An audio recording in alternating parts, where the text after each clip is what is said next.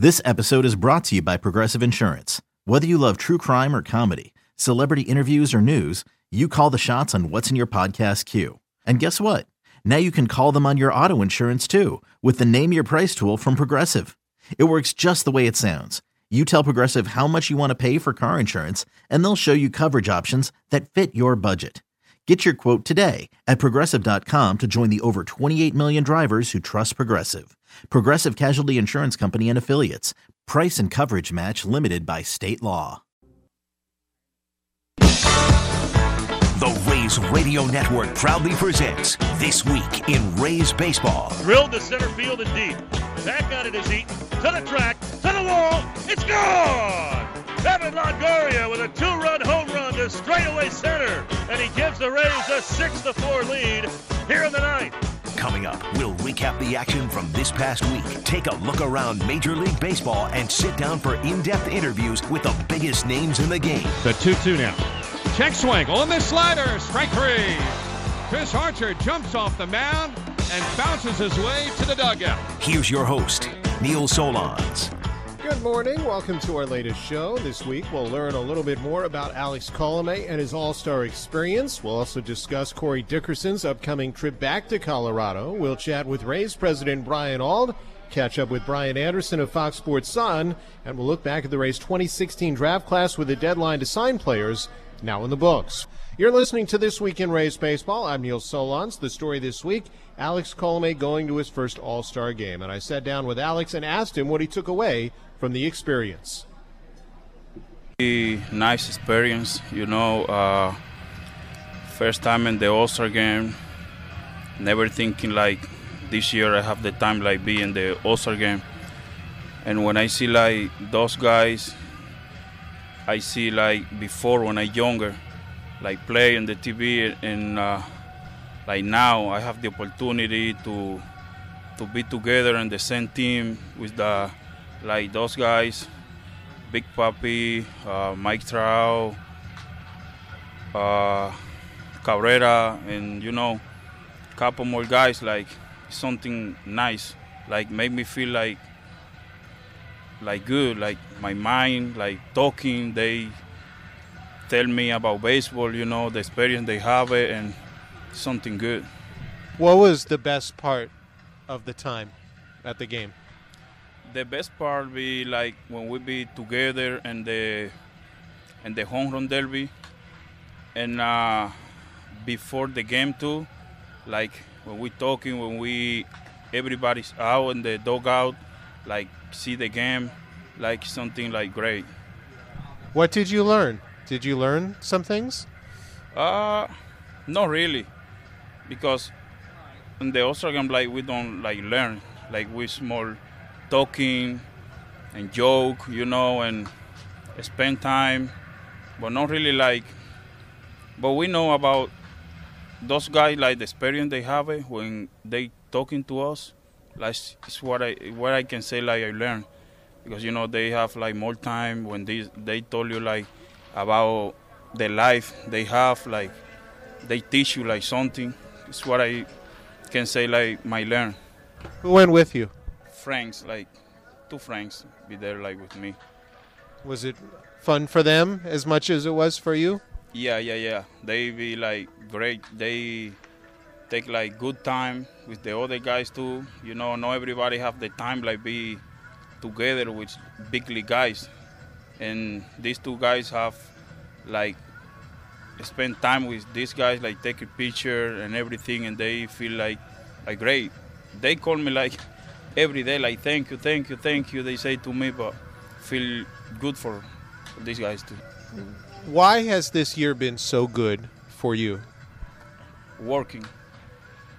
Yeah, you know the the year I have like from last year, the season I have, I put in my mind like if I have to work more harder for the next year. You know, I don't know if I take the A, seven or nine. I don't know what happened when I in the spring training but I put my mind like work something different, like better location, like uh, put my fastball and quarter like in the same page. I think it's why and I talking, you know, to God every night, like help. Yeah, I'ma clean my mind, like don't be in trouble, like you know, this thing is for like extra work. When you were a kid, when you were little, playing in the Dominican, did you ever think something like this was possible? No, no, no. When I younger, I never think I can make like big league team or be in the game. Like, you know, it's something I'm only thinking about like play because I like play baseball, play in the street, play with my friends. But I never think like be too too soon like in big league or my second career like can be in the All Star game. Good luck the second half. Hopefully, uh, an All Star second half for you too. Thank you. And that is Rays closer Alex Colome, 19 for 19 in save chances, and congratulations to him on his first All Star game opportunity. Coming up, you'll hear from Corey Dickerson as the Rays are set to visit Colorado beginning tomorrow for the first time since Corey was traded by the Rockies. You're listening to This Week in Rays Baseball. Back after this on the Rays Baseball Network. We continue on this week in Rays baseball, and joining us our featured guest right now, Corey Dickerson. And Corey, tomorrow the Rays are in Colorado to take on the Rockies. That was your original team. What is it going to be like for you in terms of the friends that you made in that organization going back? Yeah, it's definitely going to bring back a lot of memories. Uh, you know, it's my first time to get called up to the big leagues. I spent my whole time, you know, coming up through the minor leagues in that organization. So I know a lot of people, a lot of friends, a lot of close friends. Uh, coaching staff, uh, good relationships. Uh, so that probably my favorite part is just getting to see the guys, you know, since I've been traded and uh, actually saying hey to them and, you know, uh, getting to talk to them. So I'm looking forward to that. How much during the course of the season, obviously you're occupied, but how much texting and back and forth have you had and who are you still close to? You know, it's more uh, before spring training, uh, during spring training. I got some close friends, DJ LeMahieu, Brandon Barnes, Blackmon uh, Nolan Arenado, Cargo, all those guys. Um, can't speak enough about them. And um, EY Jr., you know, and all the coaches called me after I got traded and wished me good luck and a lot of good words. So definitely uh, would be good to see those guys. I know after you had been dealt, you had mentioned the positive influence that Justin Morneau had on you, and this weekend he actually got called back up to the big leagues with the White Sox. What was it about him that you know he had a good influence on you? You know, his professionalism. Uh, he showed up to the park every day uh, and did his routine the same every day, no matter if he was 0 for 30 or, you know, the injuries that he had going on that a lot of people in the public or media or anybody knows about. Uh, just, uh, I mean, all of us players go through them, but to watch him uh, battle and have a consistency about him and be able to reach out to me and you know tell me what I'm doing wrong and how to carry myself. Uh, he's a, he's one of the best teammates I've ever had. What did you enjoy most about your time there? What are your best memories in terms of moments on the field? You know, um, first of all, just getting called up there, uh, being able to make my debut with them. Uh, but you know, I, I remember tying the game up against the Marlins and hitting a walk off, and um, that was pretty special being able to hit a walk off in uh, the big leagues. And but every day, every game, I, I cherish because it's in the big leagues, and I'm thankful that I'm still where I am. Again, we're chatting with Corey Dickerson on this week in Rays baseball. Going to a new organization can be a challenge. So I'm curious, from your standpoint, what's been the biggest adjustment or challenge for you in your first year in a new place? You know, there's a bunch of bunch of different variations of you know getting getting traded. Uh, and I ha- probably have one of the biggest jumps going into you know a different league. Don't know any of the pitchers, have to learn them. Uh, also, gain the trust of your teammates. Uh, being able to learn what each one of these guys, how they play, how can I play and mix with them, uh, how to have a routine DHing, um, playing inside, uh, w- w- one thing I've never done, you know, on a consistent basis.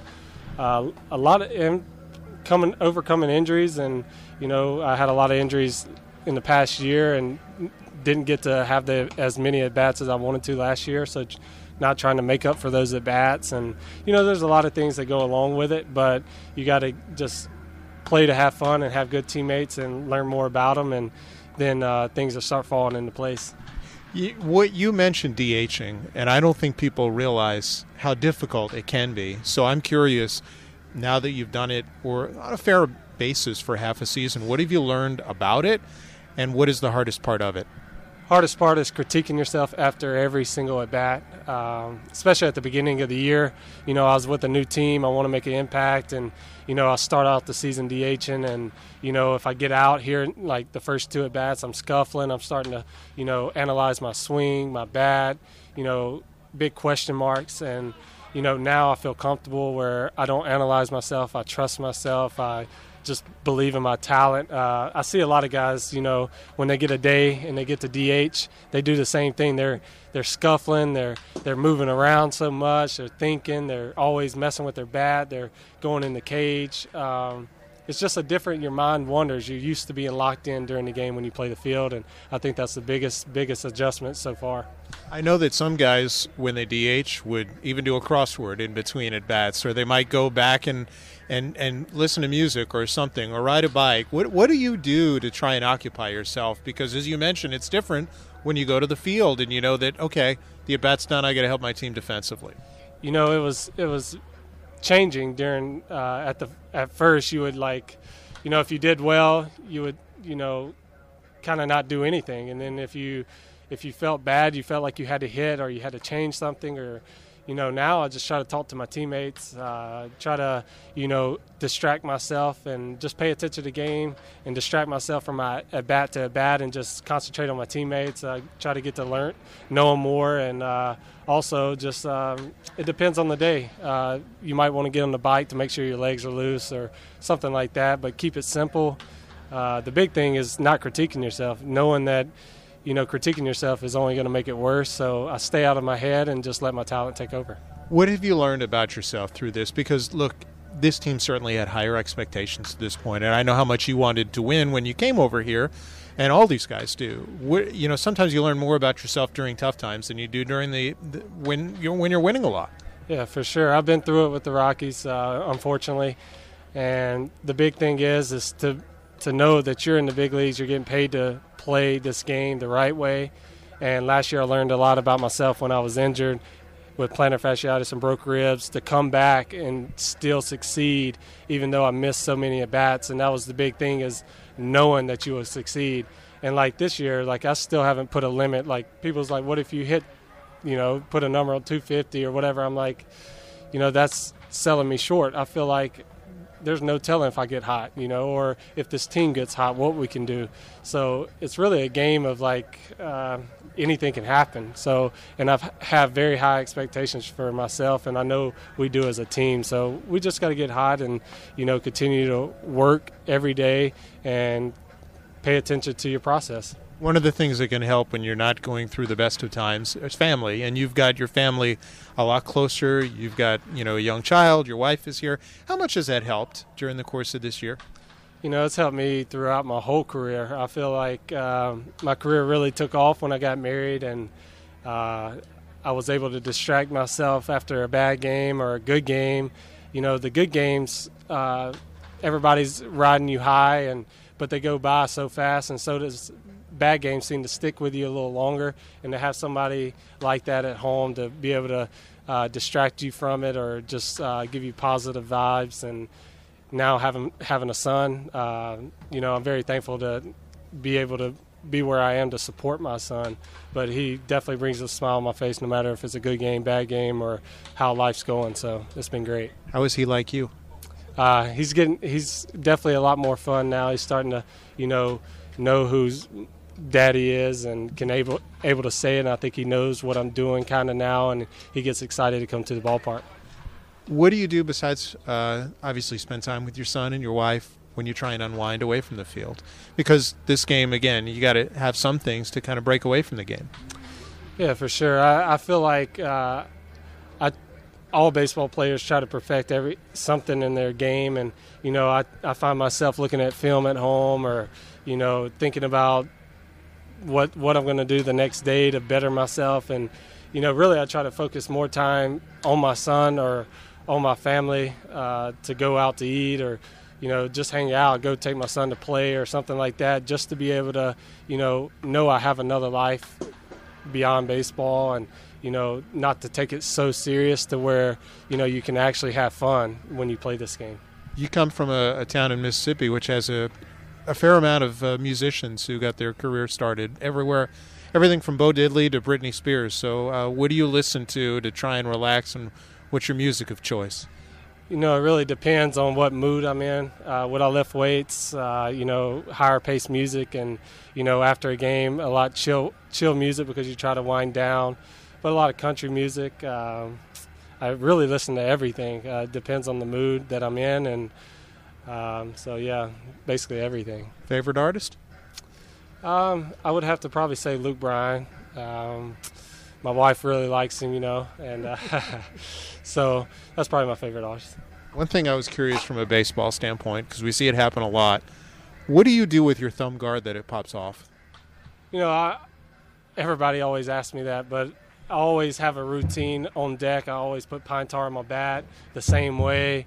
Just kind of routine going so you know you're ready to step in the box. And I think just over time, I, the tape I use and stuff like that gets so sticky that it just pull, pulls it off because I let go of my top hand. And when I let go of my top hand, the thumb guard just kind of sticks to the grip of the bat and pulls it off because it's not tight on my finger. So that's basically what happens. So. Has it always been that way, or is it some kind of evolved? Uh, the last couple years, I never used a thumb guard until 2014, and kind of just stuck with it. Uh, had really good success, and you know, it's just something hard to go away from once you start using it. Well, hopefully, lots of success here in the second half for you. Hope uh, it's a good trip to Colorado. We appreciate some time on this week in Rays baseball. Thank you. God bless. That's Corey Dickerson joining us. We'll continue right after this on the Rays Baseball Network. Back to this week in Rays baseball. I'm Neil Solondz. Today from Tropicana Field as the Rays getting set to take on the Orioles. It is Christmas in July at the ballpark, and it must be Christmas in July because joining me now on the show is Brian Anderson of Fox Sports Sun. BA, thanks for coming on. Oh, hey, Neil, anytime, buddy.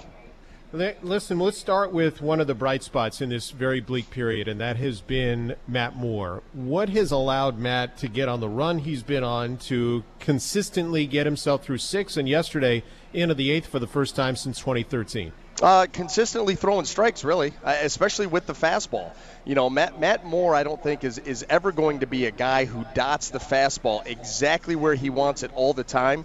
But as long as he's able to get that pitch to the right area, then he's going to set himself up for success. Because what you see with Matt Moore is when he's able to command the fastball to the areas that he wants it, the curveball and the changeup come, they fall right in line. It's it's really amazing with him, and, and that's why when you watched him in last night's game, even though he gave up that home run in the second inning, early on he was able to dot that fastball and, and get it. If he wanted it in, it was in. If he wanted it away, it was away. When he wanted to elevate, it was up. And so you said to yourself, and he established it early. And I thought that that was going to help him, you know, down the road when all of a sudden the curveball comes into play and the changeup, and that's exactly what happened. And even even the home run that he gave up to J.J. Hardy wasn't a horrible pitch. You know, he was trying to come in with the fastball, and it was in. Maybe not as far as he wanted it in, but it wasn't like he left something right out over the plate for Hardy to just lay into. You know, Hardy made a, a good swing on a pitch that was in, quick hands. Uh, maybe the best uh, swing that we've seen J.J. Hardy take in, in about a year and a half uh, to get to that ball, and unfortunately, that would end up being the difference in the game. But for Matt Moore, it's it's really getting the fastball to the proper area if he's able to do that consistently, the other pitches fall in line, and he, he sets himself up for success. And certainly nice to see this run of now eight starts in a row where he's got at least six innings. The brightest spot in, in the Rays pitching staff has to be Alex Colome going to his first All Star game. Could you have foreseen this at the beginning of the year, Brian, and what has made him as good as he's been? Uh, I don't think anybody could have. I, I, certainly didn't, and I don't know too many people who did. First of all, you didn't even see him and picture him in that role. You know, you're thinking Brad Boxberger is going to be the guy, and and Colome certainly is going to be a back of the bullpen setup guy uh, to try to get the those save opportunities to Boxberger, especially when he had you know led the American League last year with 41 of them, and then all of a sudden Boxberger goes down. Colome, you know, steps into that role and has been absolutely perfect it's it's really been amazing uh, to, to watch him go out there in those save opportunities. And what has blown me away is not only is he perfect, 19 out of 19, but he hasn't given up a, a run When he's gone out there in a save opportunity, he has not given up a run. He's given up just 10 hits, and he's just been absolutely dominant. You put him in a tight spot, and he has come through time and time again. Unfortunately for the Rays, and un- unfortunately for everybody watching, we haven't seen a whole lot of him lately Mhm. because the Rays haven't been in too many save opportunity uh, type positions. Indeed. They did add to the bullpen by bringing back Kevin Jepsen this week. What do you think that will do for the group, not only in the bullpen, but in the clubhouse?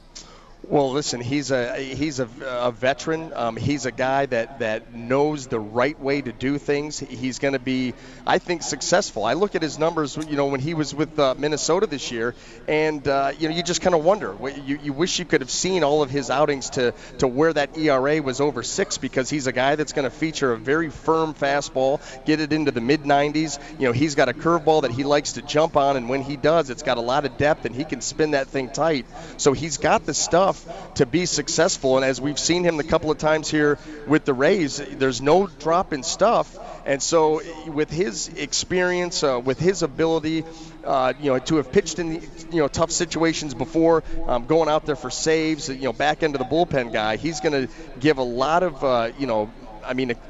I guess his, his experiences and, and, a lot of wisdom down in that bullpen for these guys uh, to, to feed off of, to, to learn from. You know, he's one of those guys that can that can talk. He can command um, a group of people and say, "Listen, this is how you do it. This is what you want to look for," and just impart all of his uh, knowledge and, and experiences and, and wisdom on these you know guys out there in the bullpen and try to try to help them along in their path here in the major leagues.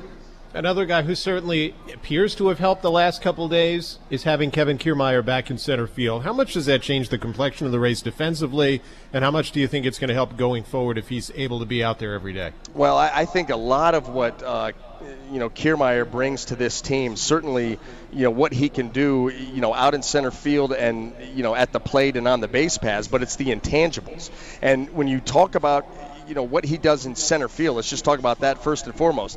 He's going to help the pitching staff out because he gets the balls that other guys in the league, forget about this team, but around baseball, just are not able to get to because of his speed, the jumps that he gets, and how he can get to top speed so quickly and uh, be able to track these balls down. Not only will it help the pitching staff, it's going to help the corner outfielders because they're not going to have to cover as much ground because of what he's able to do. So it'll help you with your defensive positioning, make the corner outfielders better. It'll help the pitching staff, and that's just defensively. You know, you come in offensively, and you know he's a guy that that you know you're going to start to see him. I think really you know lay some bunts down, make that part of his game. At least it should be because of his speed and and again the ability to get to top speed so quickly out of the box. So you, you envision him laying down some bunts. Of course, he'll ground a ball you know up the middle into center field and make turn it into a double because of his explosion out of the batter's box, and then still improving and still learning to be a proficient base stealer. And so that should be a part of his game that he really focuses on because again with his burst and his speed he should be a stolen base threat every time he gets on base. And I know that he's still, you know, learning the, the techniques, the intricacies of, of being a, a good base stealer, but you'll see that continue to get better and better. And then you go back to the intangibles, and it's just the energy. The energy that he brings to this team, uh, excitement. This team could use a shot of life right now, and, and he's certainly the guy to bring it. Another guy who may bring some additional energy. He caught the last two games. He's not starting today. Luke Maile. What did you see from Maile the last two days compared to maybe how he looked in September of last year?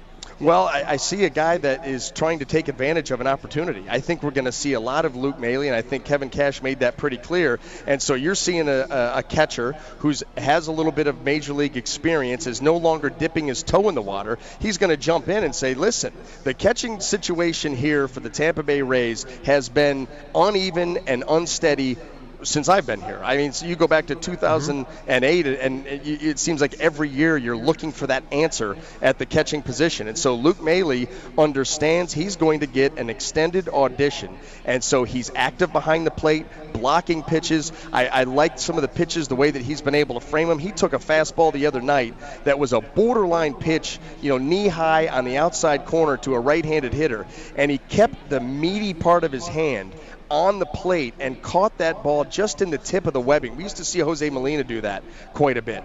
But it, what it ends up doing is even though that ball is borderline, maybe just off the plate, it goes into the glove. You know, the, the umpire's looking down. He sees the, the meaty part of the hand and the meaty part of the glove on the plate, and so he all of a sudden gets that call for his pitcher on a pitch that if he catches a little differently, maybe it goes against um, whoever's out on the mound, and it's a ball. So, you know, he just is a guy that's, uh, you know, he's got a great opportunity, trying to take advantage of it. And you know what's helping him and made him look really good over the two nights is he's getting some base hits too, hitting a ball, bounced one over the center field wall last night, a couple hits the previous night. So swinging the bat, he came up here hot from Durham. He's continued to, to swing the bat well, and uh, certainly has looked good defensively. BA's usual good stuff. Thanks for coming on. All right, Neil. Thanks for having me, bud. That's Brian Anderson of Fox Sports Sun. Right now, let's pause for station identification on the Rays Baseball Network.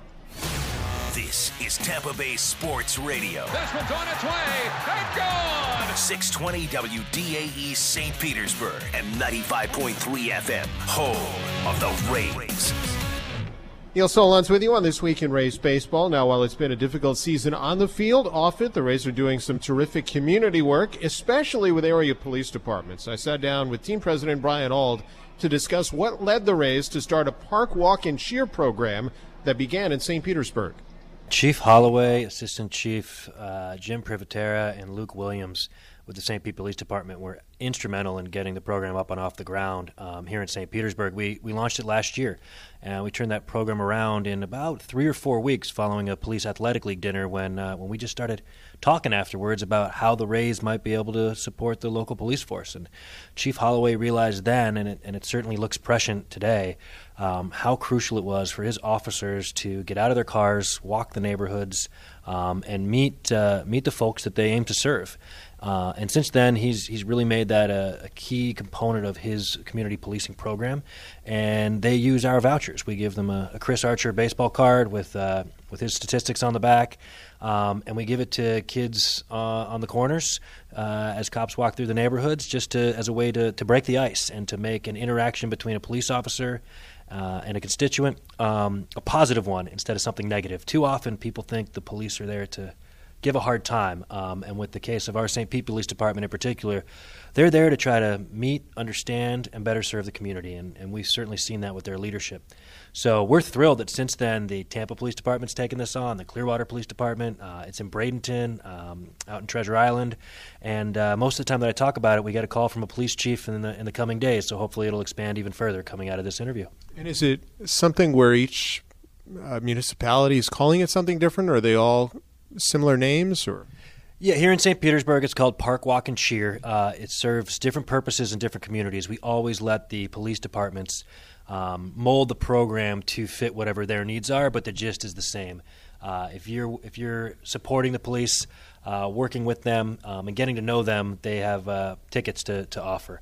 Um, the police do a great job getting those tickets into the hands of people who might not otherwise be able to attend our games. So for us, it's really a win win. We're getting some, in particular, at risk youth out to our ballpark where they have one of the better days of their year, I think, at a baseball game. Um, and they get to do that for having done well in some area in the community. Um, school resource officers use these a lot. And so it can be as simple as a kid getting good grades and, uh, and, and improving their behavior in class and especially in light of what's gone on nationally, um, the ability to give the police tools to create that positive relationship with kids and their community obviously is essential. Yeah, I think it's it's no secret that there are uh, are racial issues going on in our country right now, and there's a, a lot of um, tension potentially between the police and the communities they serve. And so, uh, I, I, if our if our program is even helping that a little bit, and, and I believe that it is, and I hear from the, the chiefs that it is, uh, we couldn't be more proud. And it's going to have real real ramifications on the the way our communities come together going forward. Certainly, great stuff off the field. And I know one of the other big projects from a business standpoint off the field is figuring out the Rays future in terms of stadium. What can you update Rays fans on at this point here in 2016? Well, I think the really good news is that uh, on both sides of the bay, in Pinellas and Hillsborough County, there are a lot of motivated, active, interested, um, and really bright people working hard to find the best location for our future home. Uh, these are folks who want to keep the Rays in Tampa Bay for generations to come, who, who genuinely appreciate the value of a Major League Baseball team to a region, and who have come to understand the business challenges that we faced. And so, uh, when you put a lot of good people on a problem, I, I believe you usually find a solution. And there was a point this year where you had given the business community a chance to kind of chime in, you know, what was important to them. Um, did you get enough feedback? Maybe I'm not asking for what kind of feedback you got, but did you get enough um, so that you got enough coverage to kind of get an idea as to what people are interested in? Yes, we certainly have a long way to go in in earning um, the support of our business community. We need we need more season ticket holders. We need more corporate sponsors, and we're doing everything we can to earn that business. Uh, but the most important information we got back from that survey was that businesses value having us here.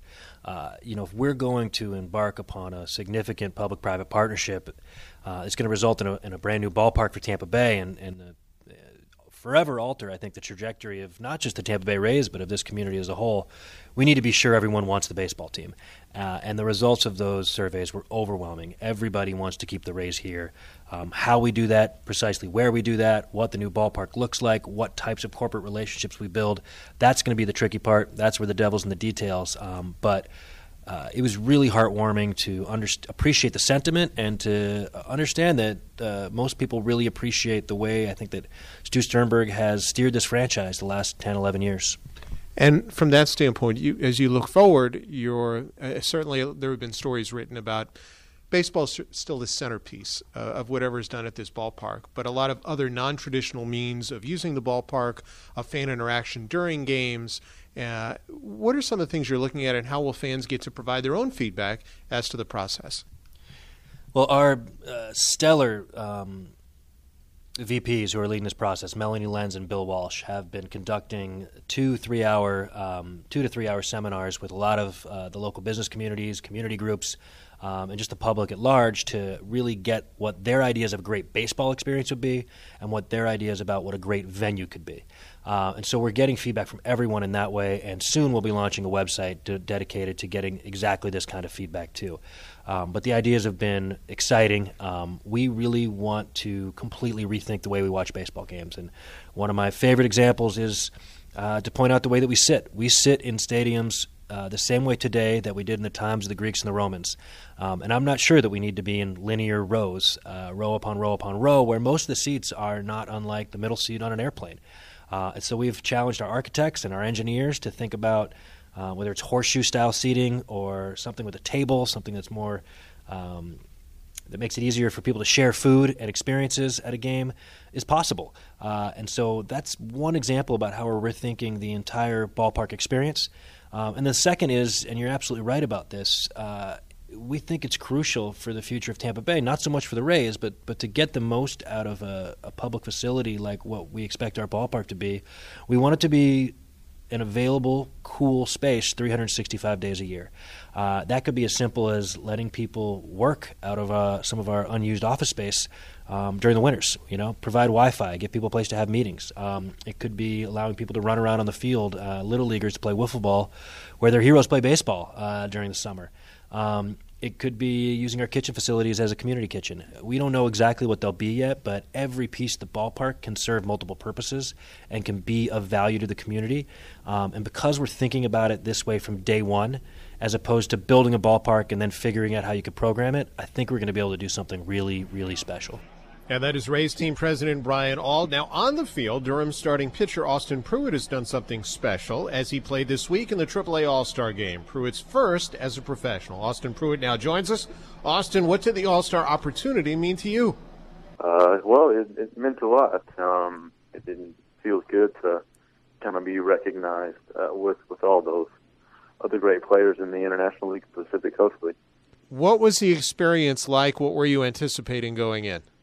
Um, well, the the experience it, it was pretty special. Uh, they had some cool events there, um, some dinners and luncheons, and uh, a little NASCAR excursion. Um, but uh, my expectations, I, you know, I just uh, I, I didn't have. I guess I didn't have re- really a whole lot of expectations. I, I just know coming in that I was excited to be around all those uh, all those talented guys. What was the best part of it for you, and and what did you learn out of it? Um, well, uh, my girlfriend actually got to join me, who uh, through the All Star break. So that that was really that was probably the best part. Um, and also going to the to the NASCAR excursion that was that was pretty wild. Are you a big fan? And if so, who's your favorite driver? No, I, I'm actually I'm not really a fan at all, but I, I have gained a lot of respect for NASCAR drivers after going uh, going around a few laps. Seeing how what uh, I've done that before, and I, I, probably the most eye-opening thing was, I guess, the angle at which they drive. Yeah, like I I'd never really seen a track before, and the turns, you know, are like the road's almost straight up and down pretty much. Um, they're going around those turns like at 150, 160 or so, and it it feels like a roller coaster. It's pretty wild. Tell me about playing in the game itself. Uh, walked the guy, but uh, it was uh, it, was it was good. I, I, I was pretty amped up. Uh, it, uh, Charlotte pulled a pulled a great crowd, and they they were loud, and uh, yeah, no, it was it was just exciting to be out there. Now you mentioned your girlfriend got to be with you for the All Star break. Did any of your other family come up and watch? I know we had talked last uh, in April about how your dad had made all those excursions to see you pitch. yeah, and he he made another drive. Uh, my mom flew, my dad drove. Um, he drove up on I think Tuesday night and went to pick up my mom Wednesday morning. Um, and they came and watched me throw. They watched the game, and then we uh, then he had to hit back hit the road on uh, Thursday morning. How many hours is that to and from? I to and from. I want. I mean, I think two. It's probably around like sixteen, seventeen hours. Wow. Yeah, yeah. He's uh, he's he's a little nuts. And a good driver, I would guess, or I hope. A great driver, yeah. it's a shame he didn't get in the to the to the uh, pace cars, uh, right? He he could he could do it. Tell me about this year for you. Obviously, you were in the All Star experience. Has this been, in your mind, your best season, and if so, why? Um, yeah, I'd say so. Uh, and I, you know, I, I gotta say, I mean, all, all like the defense has, has been great, and, uh, and the catchers behind the plate uh, with Malian and Sevio, they, they've done a great job kind of play calling games, and uh, I, I, I, I, I blame it on them. How obviously you're very humble in the year you've had, but you've also got a nearly seven to one strikeout to walk ratio. I know your mo has been a strike thrower and a guy who throws strikes, but seven to one is is pretty incredible. What's allowed you to get there? Is there anything in terms of your arsenal that's been sharper or better? Um, well, I had uh, I guess I, I've I've started more consistently throwing a uh, cutter slider, you know, kind of whatever you want to call it. Uh, I had it in Double A. I first started throwing it um, kind of later season in, in High A, um, but that's kind of developed over time, and it's it's gotten a little bit better as I've been throwing it. Um, but yeah, I mean, for the most part, yeah, I'm just kind of executing pitches, and that's really kind of about it. Is there anything that Kyle Snyder's made an adjustment with? I know a lot of the guys have talked very highly of the job that he's done there.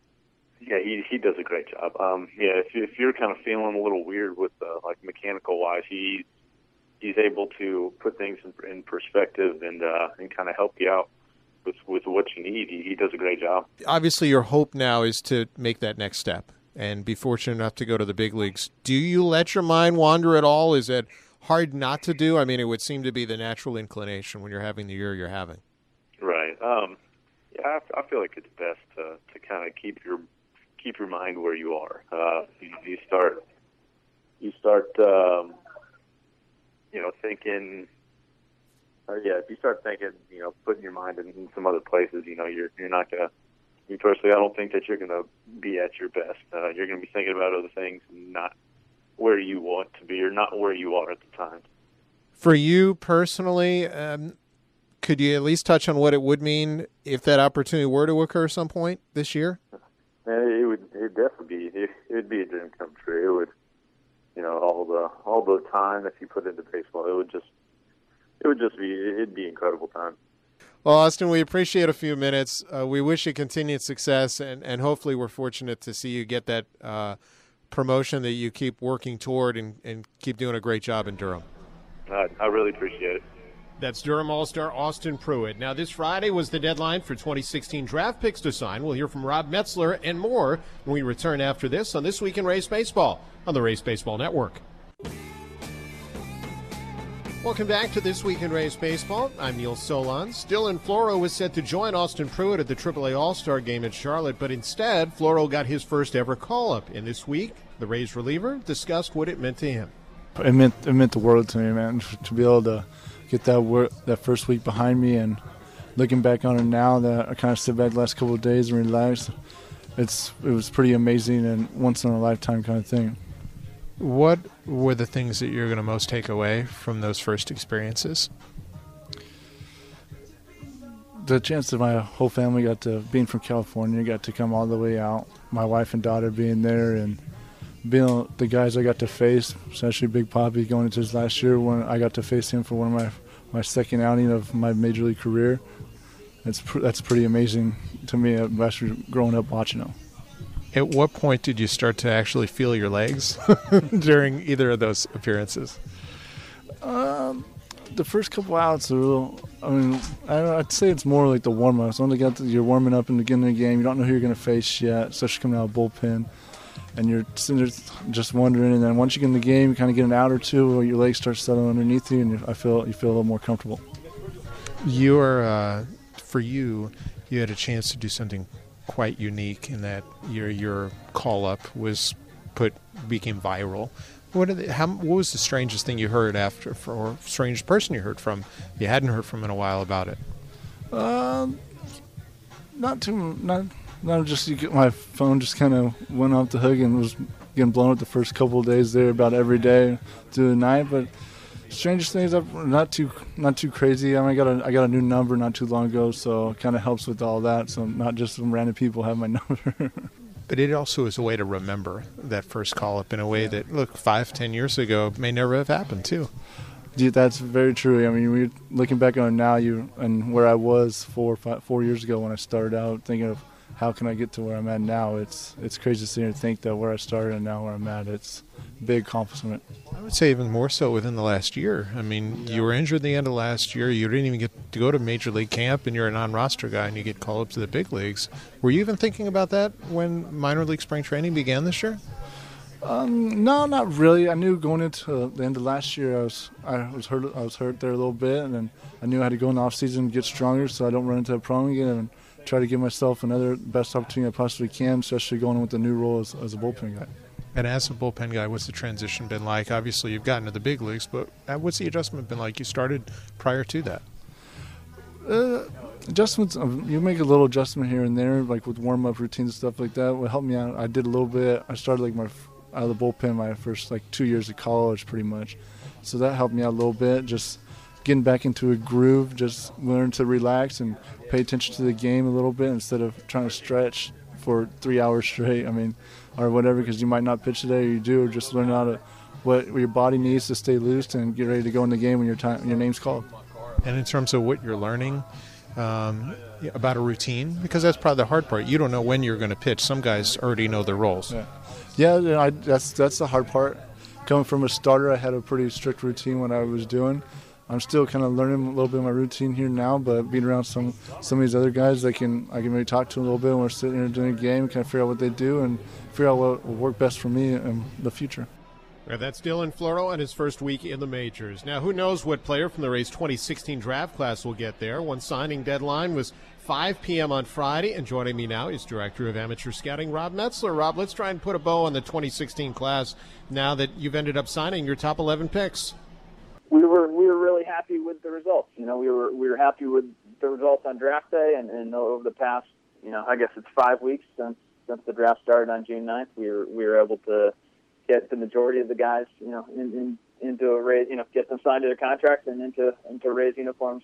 So it was overall we we saw a net positive. We uh, you know the three position players we got at the top of the draft, we were very very excited to get. Uh, and, you know, and, and followed it up with a bulk of, of really good looking starting pitching prospects below that that we're uh, we're really excited and they they're off off the ground and running in, in Gulf Coast League a lot of them and, and we're we're excited about how they're doing. In fact, I know one of them on Saturday, Austin Franklin, threw five hitless innings in the Gulf Coast League, so that has to be, you know, as far away as they are, it has to be somewhat encouraging. What do you do now in terms of uh, the kids that have been signed? Do you do you watch them much? Do you spend more time on 2017? How do you kind of assess? Uh, how well you did, but also try and look forward? Well, we don't do too much in terms of you know we do some you know short term self evaluation to ensure that you know what the the tools, the physical abilities that that we you know our, scouts and our scouting staff said that you know the players were coming in with and the prospects were coming in with. We, we need to do some short term self evaluation to make sure that those those tools match what what we said they were, and we do some you know. We, we like to get I like to get out to our affiliates just to make sure that you know the guys hit the ground running and that you know there's you know the bridge between the scouting department and player development you know is, is as smooth and and you know, it, it flows as naturally as possible. But in terms of, you know, the, the full evaluation of our draft class, very, very little of that happens this, this quickly. You know, the, the, you know, whether it's college players are coming off a long college season or, you know, or high school players who are, you know, coming through one of, you know, a, high stress checkpoint in their, in their career, you know, as, they go through the draft, you know, in terms of, you know, assessing what their professional career is going to be, it's pretty early to, you know, it's, it's, it's quite early to, to find those results. So really, it's, it's just a short-term checkpoint to make sure that everything's going smoothly, and then make sure that you know if there is any feedback we can give our scouting staff initially about their grading of the prospects and their projection of those prospects, we can we can give that feedback as we head towards 2017. You know, so it, it is a balancing act, and, and days are very, quite valuable this time of year because the between you know summer showcases, summer tournaments for the high school kids, between the Collegiate Team USA and the Cape Cod League and other summer collegiate leagues days are quite valuable because uh, as we're making sure our 2016 class is signed and, and, and feeling comfortable in, in Rays uniforms, we also have to start working on 2016 or 2017 as these are quite valuable days. I know one thing your predecessor did in R.J. Harrison was he also made sure at some point to get to see kids at the upper levels from previous classes just to kind of be able to kind of look back and see close to the finished product or see the finished product more often. How often do you look at close to or the finished product just to kind of take a look back and, and see what you were evaluating before and how it projects going forward? Because that's the hardest part is projecting. Yes, it, it's quite challenging, and I'm, I'm fortunate to be based out of St. Petersburg, so I you know I, I get to see our big league club a lot. I mean, not as much as people who are who are not trying to also you know see a, a large portion of amateur baseball throughout the year, but I do get to see a good amount of our big league club, and, and I will you know, check in with with our double A and triple A club, you know, our highest levels as well. You know, I, I think I think it's really important from you know every stage of, of a player's development to be able to check in and to you know to try and gather what you can from from how those those guys are doing to help support them, but also to self evaluate as a department. Can you uh, give a feel as to the? Or let's touch on the last kid you signed, Kevin Santiago. He was a, what a junior college kid. Sometimes those kids are going to go back into the pool and hope for a better situation. He elected to sign. What can you tell us about him since he was the last we, guy you signed? We were excited to sign Kevin. He's a very very young J1, so he's a very young junior college shortstop, switch hitter, with with, with very good actions and, and shortstop tools. So he was. Uh, you know, originally from Puerto Rico. We, we had interest in him out of out of high school in Puerto Rico, and, and he last year he, he elected to to you know not not sign, and, and he uh, he chose to go to Miami Dade, and we were able to you know our scout Victor Rodriguez in, in Miami did a great job getting to know Kevin and, and sticking with him throughout the summer, and you know, this past week we were really excited to bring him into the fold. As mentioned, you signed your top 11 and I think 15 of your top 16. Are there any of the group that you wish you had been able to get on board or anyone you'd want to touch on there? I don't, I don't know if there's anybody specifically I'd want to touch on. We did, you know, in any draft there are uh, there are highlight, you know, we were very the overall net result we were excited about. You know, if you know, would we have loved to add a few more guys of our day three picks? For sure. You know, it just, it just wasn't meant to be. And from the perspective of free agent signings, I mean, I know that's not uh, a big part of uh, a draft class, but look, Steve Geltz was a guy who was a non drafted free agent who the Rays eventually acquired via trade. Elliot Johnson was a guy who was a free agent who spent some time in the big leagues. Are you spending, you know, when you're evaluating guys for 2017 in these summer showcases, do you see any kids, let's say on the Cape or college kids, that you may end up signing near the end of the summer? How likely is that? Sure. Uh how how likely is you know we continue working on the draft class until until uh, until the kids go back to school. So we, we will you know if, whether we see somebody on you know a collegiate player out over the course of summer who was passed over and eligible to be signed, or you know you know or a high school player for some reason who who's eligible to, to be signed, we we will pursue it. You know if, if we think they have the tools to to help the organization and the tools to project a big league value, we we will we will pursue it. So it, it's uh, you know that that process doesn't really ever stop until the kid steps foot on on campus.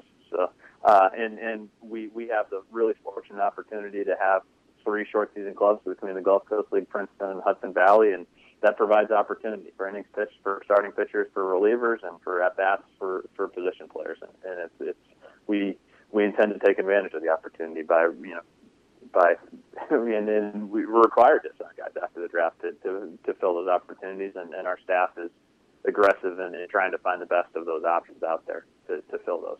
Well, Rob, good luck on the evaluation process for 2017 and beyond. We certainly appreciate a few minutes on This Week in Rays Baseball. Thanks, Neil. That is Rob Metzler, Director of Amateur Scouting for the Rays, and we certainly thank him for joining us on This Week in Rays Baseball, as well as all of our other guests. Reliever Alex Colome went to his first All Star game, outfielder Corey Dickerson, Brian Anderson of Fox Sports Sun, Rays team president Brian Auld, Austin Pruitt, now in Durham, and now Rays reliever Dylan Floro, and special thanks to producer John Milo. Next week, get to know more about Blake Snell, and if you ever have something you want to hear on the program, all you have to do is tweet me at Neil Solondz.